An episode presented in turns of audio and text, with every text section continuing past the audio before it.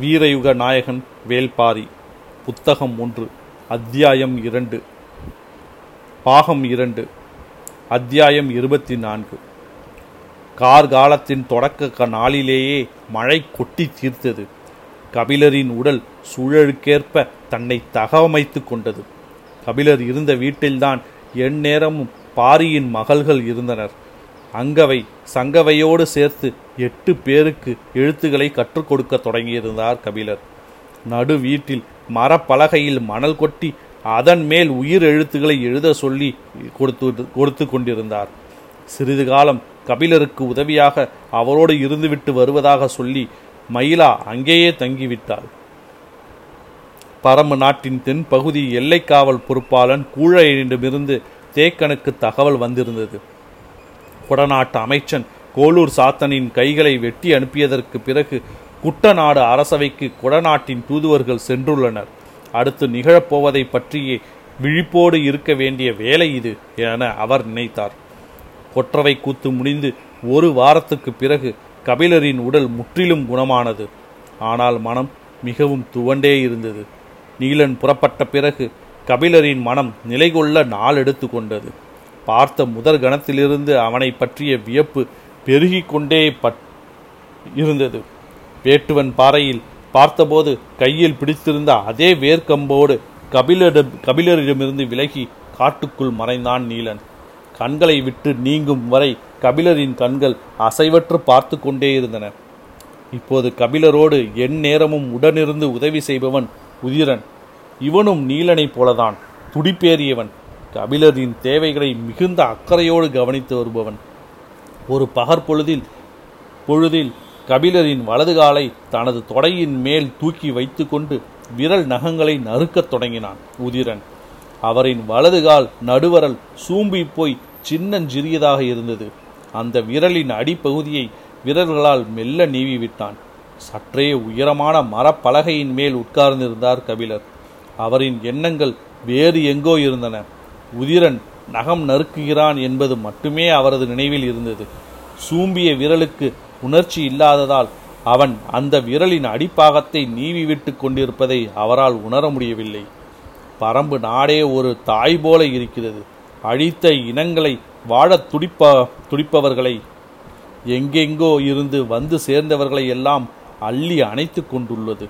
சேரனின் நாடு சோழனின் நாடு பாண்டியனின் நாடென மன்னர்களால் தானே நாடுகள் அறியப்பட்டு படுகின்றன ஆனால் ஒரு தாயின் குணத்தோடு விளங்கும் நாட்டை ஏன் தாய்நாடு என சொல்லக்கூடாது? நாட்டை தாயோடு ஒப்பிடும் எண்ணம் இதுவரை யாருக்கும் தோன்றியதில்லை. சில மாதங்களுக்கு முன்னால் இப்படி ஒரு எண்ணம் தோன்றியிருந்தால் அது எவ்வளவு பெருகு பொருளற்றதாக இருந்திருக்கும். மன்னனும் மண்ணும் நாடும் உடைமை உடைமையின் குறியீடுகள். அவற்றை போய் தாய்க்கு உமையாக எப்படி சொல்ல முடியும்? ஆனால் கொற்றவை கூத்தை பார்த்த பிறகு திசையவ திசையற்றவர்களையும் நிலமற்றவர்களையும் தலைமுறை தலைமுறையாக அள்ளி அரவணைத்து நிற்கும் பரம்பு நாட்டை தாய்நாடு என்று சொல்வதை விட வேறென்ன சொல்ல முடியும்? என்று கபிலரின் எண்ணங்கள் ஓடிக்கொண்டிருந்த போது அவரை அறியாமலேயே கண்கள் கலங்கின. ஒரு கணம் கண்களை மூடி சிந்தித்தார். தனக்குள் என்ன நிகழ்ந்து கொண்டிருக்கிறது? மேலெல்லாம் ஏன் சில்லிட்டு அடங்கியது? இப்போது நினைவுக்குள் என் தாய் வந்துவிட்டு போனாலே எப்படி? நினைவின் வழியை எதையோ கண்டறிந்துவிட நினைத்த போது அவர் கால் விரல் நினைவு வந்தது நினைவுக்கு வந்தது. மெல்ல குனிந்து கீழே பார்த்தார். அவ்வளவு நேரம் எங்கேயோ பார்த்தபடி இருந்த கபிலர் இப்போது குனிந்து தன்னை பார்க்கிறார் என்பதை அறிந்ததும் உதிரன் சொன்னான் உங்கள் வலதுகால் நடுவிரலில் குத்- குருதி ஓட்டத்துக்காக அடி நரம்பை சற்று அழுத்தி நீவி விட்டேன் எதுவும் தொந்தரவாகிவிட்டதா? இல்லை என்று தலையாட்ட மட்டும் செய்தார் கபிலர். உதிரன் சொன்னான் நடுவிரல் சூம்பியுள்ளதால் நடக்கும்போது சற்றே இடறினாலும் தசை பிறண்டுவிடும் கூடுமானவரை பாதடியை கழற்றாதீர்கள். இப்போது தலையாட்டாமல் அவனையே பார்த்தார் கபிலர். வேட்டுவன் பாறையில் ஏறும்போது நீலன் உங்கள் பாதடியை கழற்ற சொன்னதால்தான் உடனே உங்களுக்கு தசை பிறண்டிருக்கிறது காட்டில் பிடித்து நடப்பதைப் போன்ற வடிவில் வந்த ஒரு பாதடியை செய்து தர ஏற்பாடு செய்கிறேன் என்று சொல்லியபடி விரலின் அடிப்பாகத்தை அழுத்தி நீவி விட்டான் உதிரன். கபிலரின் கண்கள் கலங்கின. அதை கவனித்த உதிரன் வலி ஏற்படுவது போல் மிகவும் அழுத்தி விட்டேனா என்று பதற்றப்பட்டு கேட்டான். இல்லை சிறு வயதில் என் தாய் அந்த விரலின் அடி நரம்பை இளஞ்சூட்டு எண்ணெய் தொட்டு அழுத்தி நீவி விடுவாள் அப்போது ஏதாவது ஒரு கணத்தில் அந்த விரலை நான் உணர்ந்திருக்கிறேன். மற்ற நேரங்களில் அதை நான் உணர்ந்ததே இல்லை. எத்தனையோ ஆண்டுகள் ஓடிவிட்டன. எவ்வளவோ நிலப்பரப்புகளை நடந்தே கடந்திருக்கிறேன். பல்லாண்டுகளுக்கு பிறகு சட்டென இப்போது ஒரு கணம் அந்த விரலை நான் உணர்ந்தேன். உணர்ந்த அந்த கணம் என் தாய் நினைவுக்கு வந்துவிட்டாள். உடலெல்லாம் சிலிர்ப்பு மேலிடுகிறது என சொல்லியபடியே உதிரனின் உச்சந்தலையில் கை வைத்தார் கபிலர். கண்களில் நீர் உலறு ஊறியது. சிறிது நேரத்தில் பெண் பிள்ளைகள் மொழி கற்றுக்கொள்ள வீடு வந்தனர். நறுக்கிய நகத்துண்டுகளை எடுத்துக்கொண்டு உதிரன் வெளியேறினான். கபிலர் மொழிக்குள் நுழையத் தொடங்கினார். மழை அதிகமாக தொடங்கியது. வாரக்கணக்கில் விடாது கொட்டும் அடை மழை இன்னும் சில நாள்களில் தொடங்கும். அடை மழை தொடங்கிவிட்டால் அடுத்து கடுங்குளிர். தந்தரையிலிருந்து வந்தவர்களால் இந்த குளிரை தாங்க முடியாது. கடுங்குளிர் தாங்க கபிலருக்கு எலிமயிர் போர்வை நெய்யுமாறு பாரி சொன்னான். குளிரிலிருந்து காத்து கொள்ள எவ்வியூரில் உள்ளவர்கள் முடியுள்ள தோல் ஆடைகளை பயன்படுத்துவர். அது காட்டில் வாழ்ந்து பழக்கப்பட்டவர்களுக்கு போதுமானது. புதியவர்களின் உடலுக்கு அது போதுமானதாக இருக்காது. அவர்களின் உடற் சூட்டை பாதுகாக்கும் மேலாடை தேவை.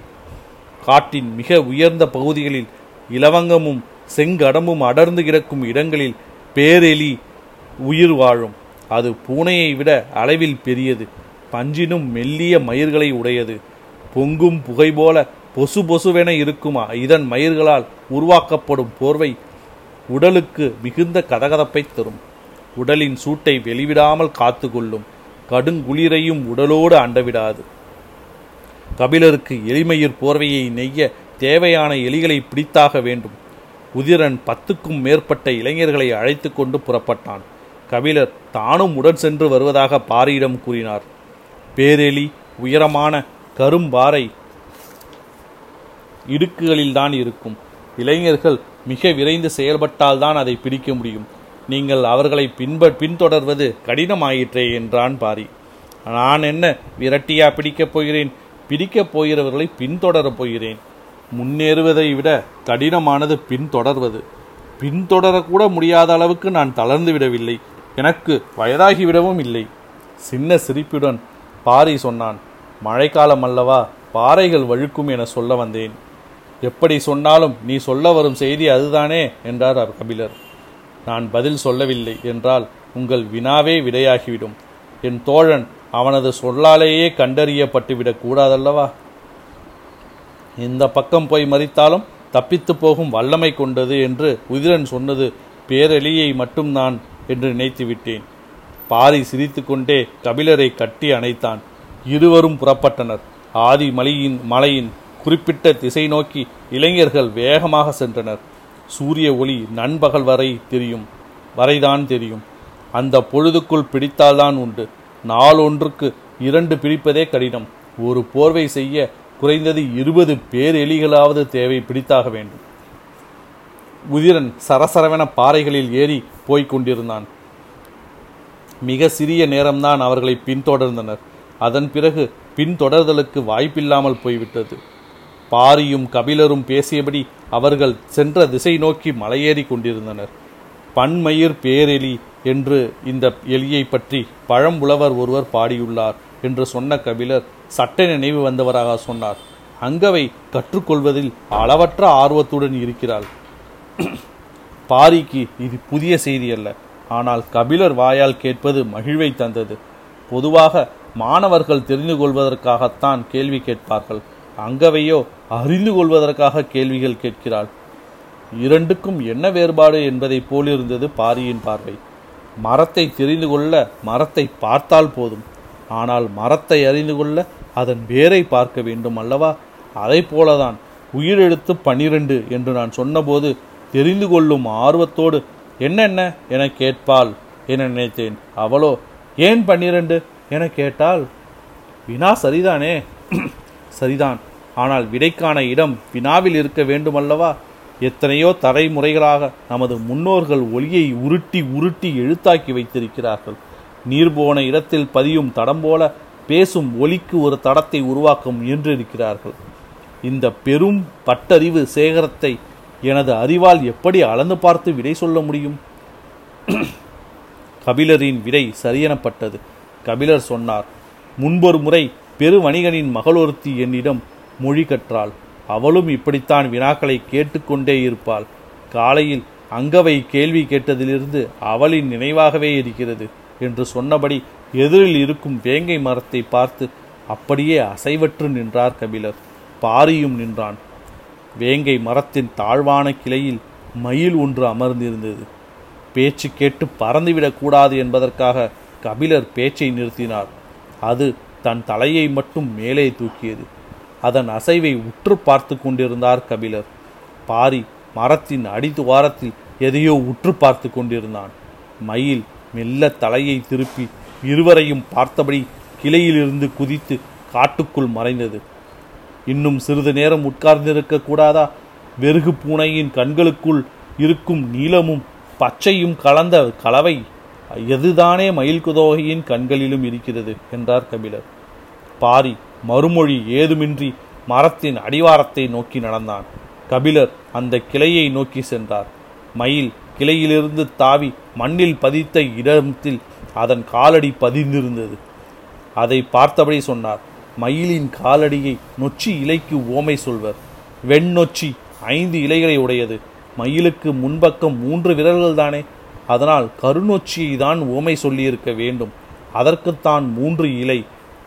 கபிலரின் பேச்சுக்கு பாரியிடமிருந்து மறுமொழி ஏதும் இல்லை நீ என்ன பார்த்து கொண்டிருக்கிறாய்? என வினவியபடி பாரி பாரியின் அருகில் வந்தார் கபிலர். மரத்தின் பட்டையில் ஒட்டியிருந்த செந்நிற தடத்தை காண்பித்து பாரி சொன்னான் புலி தனது வாயில் இருந்த குதிரையை குருதியை துடைத்துவிட்டு போயிருக்கிறது. கபிலரின் கண்கள் குருதியை உற்று பார்த்தன. புலியின் வாயில் இவ்வளவு குருதி இருந்திருக்குமே ஆனால் அது யானையை தான் வீழ்த்தியிருக்கும். கபிலரின் கண்கள் பாரியை உற்று பார்த்தன. புலி குட்டி போட்டிருக்கும் புதருக்குள் யானை எதிர்பாராமல் நுழைந்ததால் இந்த தாக்குதல் நடந்திருக்கலாம். தடத்தின் வழியே காட்சியை அடுக்கிக் கொண்டே போனான் பாரி. கபிலரின் மனதுக்குள்ளும் சொற்கள் விரிந்து கொண்டே போயின. கிளையில் தோகை விரித்த மயில் அடியில் குருதி துடைத்த புலி. மயிலின் கால் தடம் நொச்சியை சொன்னது புலியின் வாய் தடம் யானையை கொன்றது. குருதியுளரா வேங்கையின் மடியில் தனது இறகு உதிர்க்காமல் சென்றது மயிலே. கபிலரின் மனம் காட்சிகளை சரசரவென தொகுத்து கொண்டிருந்தபோது பாரியின் வலதுகை ஈட்டியை இறுக பிடித்திருந்தது. ஏனென்றால் குருதியின் ஈரம் காயாமல் தான் இருந்தது. ஒருவேளை அந்த புதர் மிக அருகில் இருக்கலாம். விழா என்றால் அறுவகை தாரசும் தராசும் தரை தட்டும் ஓசை நிற்காமல் கேட்க வேண்டும். அதுவே திருவிழா என்றால் இந்த அறுவகையோடு சேர்ந்து ஏழு வகை அளவையும் இல்லாமல் நீள வேண்டும். அதனினும் பெருவிழா என்றால் இந் அந்த இந்த இரண்டோடு சேர்த்து என் வகை இன்பத்தில் நகரம் திளைக்க வேண்டும். இதுவே விழாக்களுக்கு இலக்கணம் கண்டோர் சொன்ன சொல். மா மதுரையின் வணிக சாலையில் குவிந்துள்ள மக்களின் கூட்டம் குறைவாகவே குறைந்ததாக இல்லை. மாணிக்க கற்களை நிறுத்தும் மிகச்சிறிய மணித்தராசும் தங்க நகைகளை நிறுத்தும் பொற்தராசும் உலோகங்களை நிறுத்தும் உலோக தராசும் பண்டத்தராசும் மரத்தராசும் தூக்குத்தராசும் நிலைகொள்ளாமல் இரவு முழுவதும் ஆடியபடியே இருந்தன. தராசு தட்டு தரை தட்டும் யோசை இடைவிடாது ஒலிக்கும் இசையரங்கம் போல கேட்டுக்கொண்டிருந்தது. துலா முள்ளின் தலையாற்றல் நின்றபாடில்லை. நிற்காமல் துடிக்கும் வணிகத்தின் வாள் அது. பாண்டக காப் பண்டக காப்போன் எண்ணற்ற கணக்கர்களோடு அமர்ந்து நாட்கணக்கில் கணக்குகளை போட்டுக்கொண்டே இருந்தான். இந்த திருமணத்துக்கு வரப்போகும் தேர்கள் எத்தனை? ஒரு குதிரை இழுக்கும் தேர் இரு குதிரைகள் இழுக்கும் தேர் நான்கு குதிரைகள் இழுக்கும் தேர் என வகைக்கு ஏற்க ஏற்ப பிரித்து கணக்கிட்டனர். குதிரைகள் தவிர பிற விலங்குகளால் இழுத்து வரும் தேருக்கு மணவிழா முடியும் வரை கோட்டைக்குள் அனுமதி இல்லை. அதேபோல சிறிய பல்லக்குகளுக்கும் சிவிகைகளுக்கும் அனுமதி இல்லை. நான்கு பேர் சுமக்கும் பெரும் பல்லக்குகளுக்கும் எட்டு பேர் சுமக்கும் மணி பல்லக்குகளுக்கும் யானையின் மேல் பொருத்தப்பட்டுள்ள கூண்டு பல்லக்குகளுக்கும் மட்டுமே அனுமதி. தேர்களின் எண்ணிக்கையை உயிர்த்தறிந்து அதன் அடிப்படையில் தேரிழுக்கும் விலங்குகளின் எண்ணிக்கை கணக்கிடப்பட்டது. விலங்குகளுக்கு தேவையான கூலங்கள் கணக்கிடப்பட்டன. பணியாளர்களின் எண்ணிக்கையையும் விருந்தினர்களின் எண்ணிக்கையும் கணக்கிட்டனர். நெல் வரகு திணை சாமை தொடங்கி எள் கொல் அவரை மொச்சை வரையிலான பதினெட்டு வகை கூலங்களையும் நிறுத்தல் முகர்தல் பெய்தல் அளவைகளை கொண்டு தேவைகளை கணக்கிட்டனர். பண்டக காப்போனின் அறை முழுவதும் கணக்குகள் நிரம்பி வழிந்தன. இரவும் பகலும் இதே வேலையாக இருந்ததால் ஏடுகளில் எழுதாமலேயே எண்களை ஒப்புவித்துக் கொண்டிருந்தனர். ஒரு படி அரிசிக்கு அவரை ஆயிரத்தி எண்ணூறு பயறு பதினாலாயிரத்தி எண்ணூறு அரிசி முப்பத்தெட்டாயிரத்தி முப்பத்தெட்டாயிரம் இருக்கும் என எண்ணிக்கையை நினைவுகளின் பகுதியாக்கினர். குதிரைகளின் கட்டுத்தறி கணக்குகள் துல்லியமாக தயாராகின. ஆட்டுத்தோல் பிடிகொண்ட கசை எத்தனை தேவை என்பதில் தொடங்கி கண்டபடி கடிவாளம் வரை குதிரைக்கு தேவையான பொருட்கள் எவ்வளவென்ற கணக்கும் கொல் புல் தண்ணீர் வேலை தவறாமல் கொடுக்க வேண்டிய அளவுக்கான மொத்த கணக்குகளுக்கும் எழுதப்பட்டன. கட்டுத்தறியின் முடை நாற்றத்திலிருந்து நகரத்தை காப்பாற்ற கணக்குகளே அச்சாணிகளாக இருந்தன.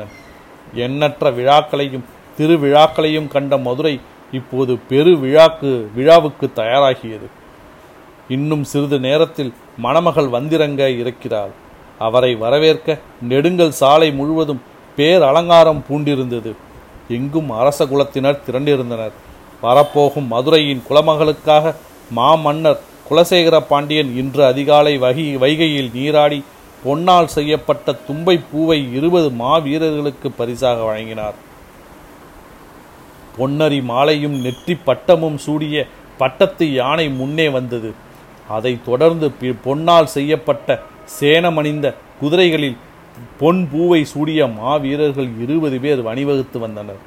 அதற்கடுத்து மின்னும் தலையணிகளும் சங்கு வளையல்களும் செந்நிற வகுடமும் இடையணியும் அணிந்த அழகு பதுமைகள் எண்மர் பொற்கிடுகு மேயப்பட்ட சிறு பல்லக்கை தூக்கி வந்தனர்.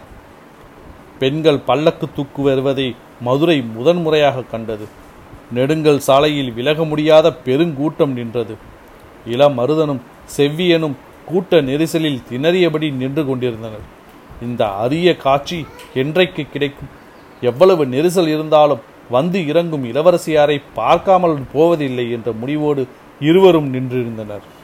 நெடுங்கல் சாலையின் திருப்பத்தில்தான் அவர்கள் நின்றிருந்தனர்.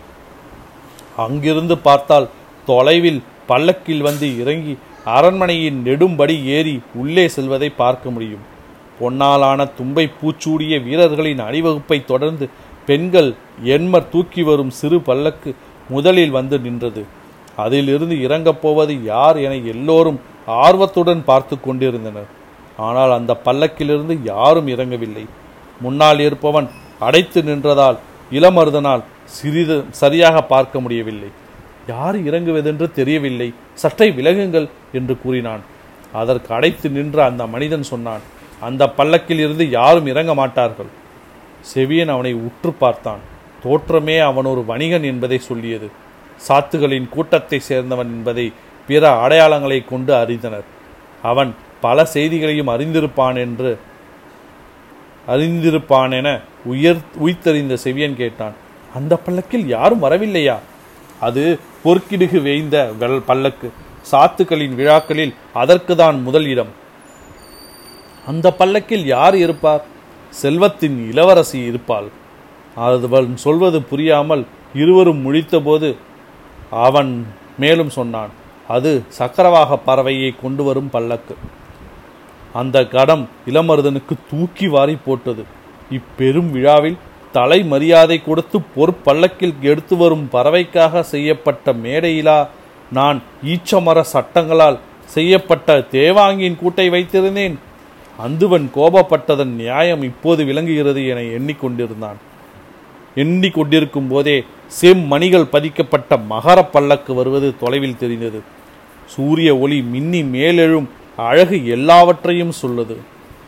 எட்டு அன்னகர்கள் தூக்கி வருகிறார்களே அதுதான் இளவரசியாரின் பல்லக்கு என்றான் அந்த வணிகன். அவன் சொல்லாமலே அதுதான் இளவரசியாரின் பல்லக்கு என்பது தெரிந்தது. ஆனால் தூக்கி வருபவர்களை அன்னகர்கள் என சொல்கிறானே என எண்ணியவா எண்ணியவாறே அவர்கள் யாரென கேட்டான். விதை எடுக்கப்பட்டவர்கள் என்றான் வணிகன். அவன் சொல்லிக் கொண்டிருக்கும் போதே இசை கருவுகளின் முழக்கம் எங்கும் கேட்கத் தொடங்கியது. அரண்மனை பெண்கள் மங்கள குலவையிட்டனர். இளவரசியாரை வரவேற்க பாண்டிமாதேவி படி இறங்கி வந்தார். மலர் குவியலாலும் குவியலும் மஞ்சள மஞ்சள் அரிசியும் பொன் வட்டில் எடுத்தபடி சேடி பெண்கள் உடன் வர அவர் வந்து நிற்பதும் பொற்பல்லக்கு மாளிகை நெடும்படியின் எதிரில் வந்து நிற்பதும் ஒரே பழுதில் நின்றன. தொட்டில் தண்ணீர் இறங்குவதைப் போல பல்லக்கை சிறு அசைவு கூட இன்றி கீழிறக்கினர் அன்னகர்கள் தங்களின் கால் பார்த்தபடியே வணங்கி பின்னகர்ந்து சென்றனர். இசை கருவிகளின் ஓசை எங்கும் எதிரொலித்துக் கொண்டிருந்தது. மாடங்களிலிருந்து பூக்கள் சொரியப்பட்டு கொண்டிருந்தன. பல்லக்கிலிருந்தும் இறங்கும் இளவரசியை பார்க்க கூட்டம் அலைமோதி கொண்டிருந்தது. இளம் அருதன் எக்கி வணிகனின் தோள்பட்டையை தாண்ட முயன்றான். மர பல்லக்கின் செம்மணிகள் ஒவ்வொன்றை பற்றியும் சொல்லி அவற்றின் நிறப்பெருமையையும் அவை எடுக்கப்பட்ட நிலங்களின் தன்மையையும் அவை தாங்கி வந்துள்ள இளவரசியாரின் சிறப்பையும் இணைத்து இணைத்து சொல்லி மகிழ்ந்தான் வணிகன். அவனுடைய வார்த்தைகளில் வணிகர் குலம் பெருமிதம் பொங்கியது. எல்லோரின் கண்களும் இறக்கப்பட்ட பல்லக்கையே பார்த்து கொண்டிருந்தன. மேலதாளங்களின் ஓசையாலும் தூவப்படும் வண்ண மலர் மலர்களாலும் நெடுங்கற்சாலை திணறியது. பாண்டிமாதேவி வந்து நின்ற பின்னும் பல்லக்கிலிருந்து யாரும் இறங்கவில்லை. பெருகும் உற்சாகத்துக்கு நடுவே மிக சிலரின் கண்கள் தாமதமாகும் அந்த காலத்தை கணித்து கொண்டிருந்தன. பல்லக்கின் உள்ளே இருந்தவள் யோசித்து கொண்டே இருந்தாள். இந்த தயக்கம் எனது வாழ்விலும் எல்லா உண்மைகளையும் சொல்லும். கண்மூடி அந்த கணத்தை கடந்தாள் நெஞ்சின் அழுத்தத்தை மூச்சுக்காற்று வெளியேற்றியது. மூடிய கண்களை திறந்தால் இடக்கை விரல்களால் செம்பட்டு திரைசீலையை மெல்ல விளக்கினாள். மதுரையின் மண் அவள் கண்களில் பட்டது. சற்று நேரம் மண்ணை பார்த்து கொண்டிருந்தவள் காலடியை மதுரையில் வைத்தாள். கூட்டத்தின் ஆரவாரமும் இசை முழக்கமும் வாழ்த்துச் சொல்லும் எங்கும் எதிரொலித்துக் கொண்டிருந்தன. இளமருதன் நின்ற இடத்திலிருந்து தெரி நெறிபடும் கூட்டத்துக்குள் தலை தூக்கி பார்த்தான். தூவப்படும் மலர்களுக்கு இடையில் கண்கொள்ளா பேரழகு நகர்ந்து கொண்டிருந்தது. இளமஞ்சள் வெயிலில் கன நேரத்தில் மறைந்த அவளது வடிவு கண்டு அவனை அறியாமலேயே உலகின் பேரழகி என்று வாய் முணுமுணுத்தது. முன்னால் நின்றிருந்த வணிகனின் காதில் அந்த முணுமுணுப்பு கேட்டது. அவன் சற்றே திரும்பிச் சொன்னான் அந்த அழகையும் விஞ்சும் பேரறிவு கொண்டவள் போர்சுவை இளமருதனின் இளமருதனுக்கு என்ன சொல்வதென்று தெரியாமல் வணிகனை பார்த்தான். அவன் மேலும் சொன்னான் பெரும் புலவர் கபிலரிடம் கல்வி பயின்றவள் அல்லவா?